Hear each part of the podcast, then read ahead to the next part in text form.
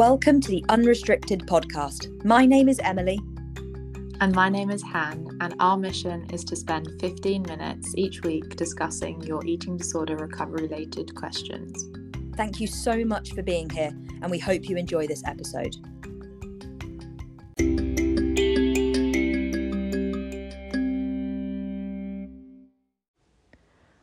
Hi, and welcome to this episode of our podcast, in which Emily and I will be answering the question How do I prioritize rest? Now, we are recording this episode the week before Christmas. So, whether you are listening to this over the festive period, that has the potential to be quite busy, or whether you are listening to this at another point, we hope that you find it a useful time to reflect on whether the movement and the busyness and the activities that you are involving yourself with are conducive towards your recovery. And I think I'd like to delve in straight away with speaking about how when I was in energy deficit and when I was not engaging in recovery properly, I didn't sit down very much. And any spare five minutes that I had I would try my very, very best to fill. Uh, and when I reflect on this um, with with my hindsight that I can use now, fully recovered, but of course I had slight glimmers of at the time, I can see that the distraction that I was using there was done in a way to avoid my mental hunger. And that constant busyness, be it the cooking or the cleaning or the nipping out and the, the popping here and there, was really an avoidance strategy to fill time, to fill space, to just get rid of that free time because that free time felt like a threat to me. And it's because I really, really wanted to deep down just be eating. Clearly, that's what a body in malnutrition is primed to do, just encourage that person to eat. And the avoidant behavior that I was using there was occupying myself. So I basically couldn't be doing that thing that my body, if I did give myself that that time, that pause, would try its very best to encourage me to do through cues of mental or physical hunger.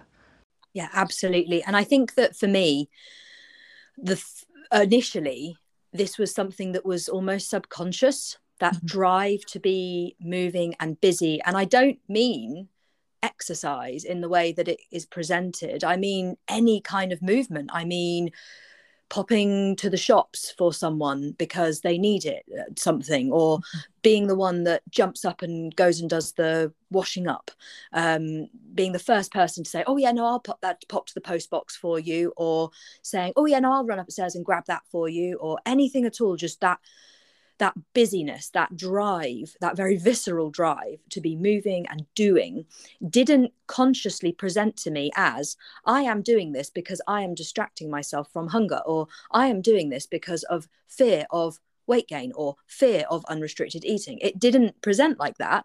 It was very sort of subconscious and a and a visceral thing and felt like this is just me. I'm just a busy person. Um, and whilst that's something that has always been true, I've always been sort of, I don't know, ready to get up and do stuff and have fun and go and, and help and try and be somebody that helps. When I was in an energy deprived state, that was massively hijacked and just became something that dominated. But I suppose the point I'm trying to make is if you're in the place right now where you don't consciously view the movement you're doing as being driven by a sort of biological response to malnutrition, I'd really ask you to reflect on it because doing this in my recovery was so important. When I started to be aware of this drive to be moving and doing and busy and up and helping, and this is so relevant around Christmas with all of the opportunity to jump up from the table and go and help with all the washing up and be that person who rushes around collecting all the wrapping paper and does the odd jobs and helps with the cooking and helps with this really being reflective of what is driving this.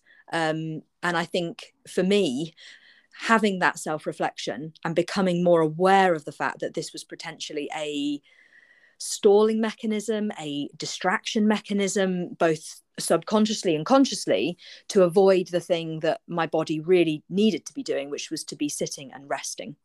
Mm-hmm. Yeah, And I share that experience 100%, Emily, with it not being sort of set out from the beginning of the day with the intention to necessarily distract myself from mental hunger.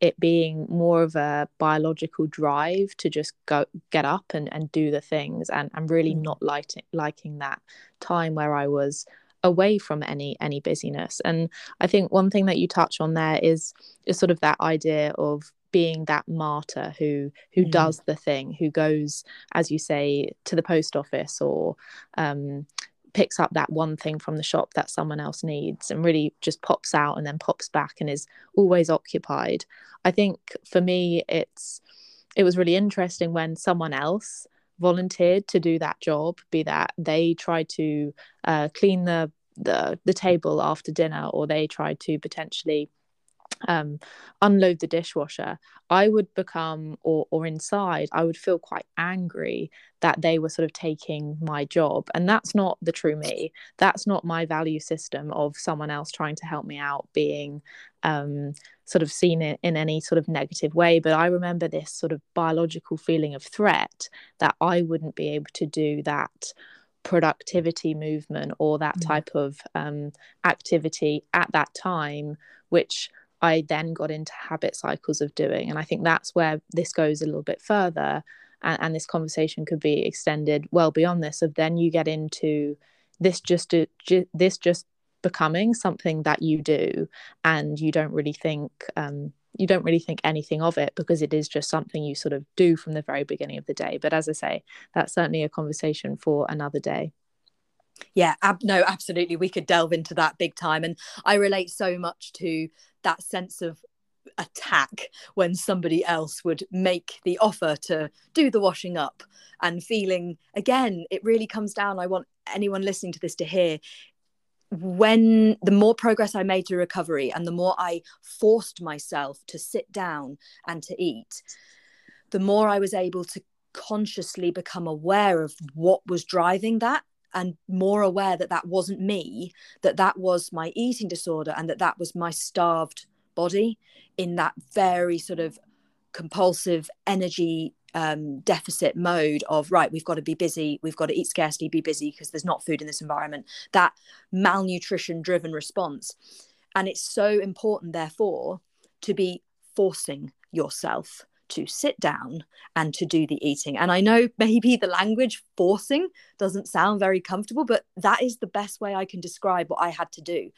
I didn't wait to want to sit down. I didn't want to not be the one jumping up and help. And I remember very clearly feeling like every single cell in my body wanted to go and do those things. But actually, by forcing myself to stop, two things happened. One, I became very quickly aware or more aware of the what was driving that. And also i unlocked this or connected with this deep deep knowing that actually i was exhausted and i mm-hmm. wanted to rest. And it's what my body was desperate to do. And that in itself was something my eating disorder created conflict around. But you have to press into that. You have to remind yourself it's okay to be listening to that core you who is actually tired and wants to sit down and wants to rest. And you have to often force yourself to be able to unlock that to show your body to connect with your body. But when that does come around if that does come around reminding yourself it's okay. It is normal and natural to want to rest and to enjoy doing that.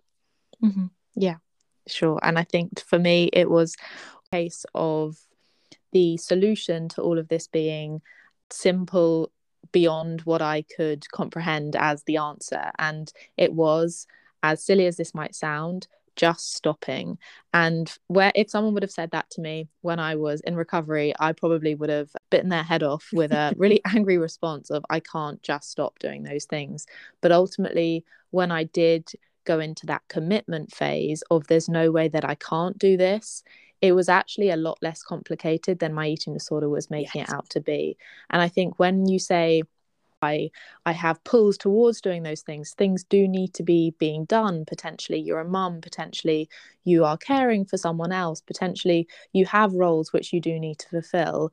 if it's at all possible, try and dispense those for the time being until you get to that place where your actions are innocent and not driven by compulsion, or let go of any of those peripheral things that maybe you take on and do to the nth mm. degree and, and really try and do what what is in short the bare minimum and really try and connect as as Emily just said with your body that is that is going to be exhausted but this movement is probably going to be shrouding that in some way and giving you as we've spoken through before this kind of full sense of adrenaline energy and uh, before uh, we started recording this Emily and I both spoke through how important it is to have a scheduling of time mm. off in the same way that you might schedule your time on. So, let's say you are someone who loves a to do list or someone who um, does just fill fill up their day with popping to the shop and then popping here and then doing this and then that and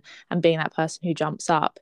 It may be important for you if that feels so innate and so normal for you to start saying, okay, I need to actually set measures and boundaries to make myself not do that thing. So, what am I going to plan for my time off as I would kind of be planning my time on? Yeah, no, absolutely. I think two things there. One, like you said, be really brutally honest with yourself about what actually needs to be done because there's no doubt about it. Recovery is something which for many has to happen in the context of their lives, and those involve responsibilities, but there is also often overlap between what is a crucial responsibility and what is actually just eating disorder, compulsive movement, compulsive productivity driven extra stuff. So, really be honest with yourself and look at what fills your time. Get busy delegating you know mm-hmm. lean into support around you pass over responsibilities where possible and where you aren't able to do that really you said the words bare minimum that is absolutely spot on you know really get honest with yourself about what the bare minimum is that you need to be doing because the priority needs to be recovery. You have to remind yourself that you are in recovery from a restrictive eating disorder and that rest is absolutely fundamental to that process. And then get intentional about what you are going to do instead of that stuff. You know it's it's important to get clear with yourself about what your commitments are. So i am not going to go on those walks. I am not going to be the first person up who does the washing. I'm not going to do any washing up this christmas. Getting really clear with yourself about what your commitments are but then also getting intentional about what you are going to be doing instead. So get yourself a list of films that you want to be watching over this festive period or any time of the year get yourself a list of films get a list of books get a pile of jigsaws, anything at all that you can use as a restful distraction. And by that, I mean something that keeps your bum on a seat or a bed, but your mind may be slightly occupied. And get doing that alongside and in conjunction with the food because the one thing you really have to understand is that one of the main reasons why there is this resistance to rest which as we touched on previously can be either conscious or subconscious is because the you who rests is going to connect with your body which goes oh, wait is it are, are we here? Is this the place where food is available? Is it? And your body is going to communicate tiredness and hunger immediately. And that is therefore something that you have to create the space and time to honor. And it is very, very normal for that to come quite quickly when you stop the movement. And it is also very normal to feel a sense of conflict between the eating disorder, wanting to demonize that um, desire of your body to rest and eat, and also you and your core self thinking, I really want to just sit and eat lots of food. That is what I really want to do. And I really want you to know that that is okay. That is your body screaming for what it needs. And I recently heard, um, oh, I can't remember the lady's name, but um, really, really um, wonderful sentence that I just think is so powerful and so relevant in many areas of recovery. And it's this concept that your body talks and whispers to you before it has to scream and shout. Mm-hmm. And so when you are in recovery, very much of the experiences that we have, very much, that's not a word, very many of the experiences that we have are that our body is screaming to us. And so when we do stop and rest, it can very much feel like you get hit by a truck of tired and a sledgehammer of hunger. And that is your body screaming and shouting at you what it needs. And it is okay to lean into that, to embrace it. It does not mean it will go on forever. As I say, your body screams and shouts. And that is something that I really want you to hold on to. Mm-hmm. 100%. I think that the final kind of point that I wanted to make here um, is about almost this this permission that you have to give yourself to rest uh, and it being of course a long term thing it not it isn't just a, a recovery thing that you can sort of listen to your cues and sort of um, really pay attention to what your body is communicating to you. It is a, a, a lifelong thing. It's not something that has a expiry date. Mm-hmm. but i would also say that another thing to consider here is it's it's in no way um, linked to your physical state. And it is as appropriate for somebody who is um, at the sort of lower side of where they have been weight wise to someone who is potentially already nutritionally rehabilitated or what what's quote unquote weight restored. And of course there are um, nuances that we could go on into uh, with sort of the the weight question um, itself. But i think irrespective of physical state we also need to be considering how important rest is for your neural rewiring. And it's not just mm. about being cleared from any sort of safety risk of movement, because a lot of the time, uh, any other health professional might give you that green light to, to go ahead and, and be um, busying up your schedule again. And I think it's really important that you start considering if I continue with this lower level movement, I am going to be stuck in my eating disorder because it's still something that's serving the eating disorder. So, first of all, um, not seeing this as I'm past that point of having to be careful with my physical mm-hmm. activity from a physical point of view, but also really, really tuning into the fact that when Emily and I are speaking of resting here, we're not talking about taking out those sort of overt um, formal exercise type of things. We're talking about anything lower level, anything which you have any suspicion about that that's not quite right and that's not something that I want to be doing after recovery. And it will have some distinct air of compulsive. Com- can never say that word compulsivity around it um, which you which you hopefully can grow more and more suspicious about until the point that you just stop yeah, absolutely. When we say rest, we mean sitting or lying down. We don't mean going for just a little stroll or doing some stretching or doing some yoga or just popping around and organizing. No, we mean actually sitting yourself down on a sofa or a chair or your bed and resting, really, really digging into what that means to give your body the space and time to be able to get completely and utterly healed and to completely neurally rewire. And your point about um, the it not being sort of the formal exercise is so relevant because I know in my recovery, I wasn't somebody who struggled from the sort of more formal exercise gym running etc mine was very much more lower level movement and productivity. You know i had a real issue with feeling like i could get to the end of the day and think right i've been productive. It's been a productive day. I've done this. I've done that. And that was just as important for me to challenge as it would have been if i had been someone who'd gone to the gym lots. Um, and i remember definitely my eating disorder heard things that were said to me that made me feel a bit invalidated in terms of why I needed to be resting. But it's so important here to listen to your in- intuition and to know that that lower level movement has, if not more, potential to. Mm-hmm. continue that neural um, network and to keep traffic going down that system that keeps your eating disorder alive and you really do have to get very curious about turning over every single stone and tackling every single tendril of the eating disorder in order to get yourself completely free. And that absolutely does mean tackling lower level movement and tackling that productivity urge definitely definitely so i guess my um, final parting words would be get into that discomfort zone mm. and sit with it and and i mean that very very literally sit or lie with it yeah absolutely and i will say it is okay to enjoy rest both mm-hmm. in recovery and forever Yeah, I love rest. I absolutely love it. So um, that that would be a, a final point for me to give a big thumbs up to Emily. Yes, Perfect. Right. Wishing everyone a very, very Merry Christmas because I imagine this probably will go out a few days before. Um, and yes, lovely to. I'm looking forward to starting again in the new year with more more episodes. Thank you very much for listening. Bye-bye. Bye.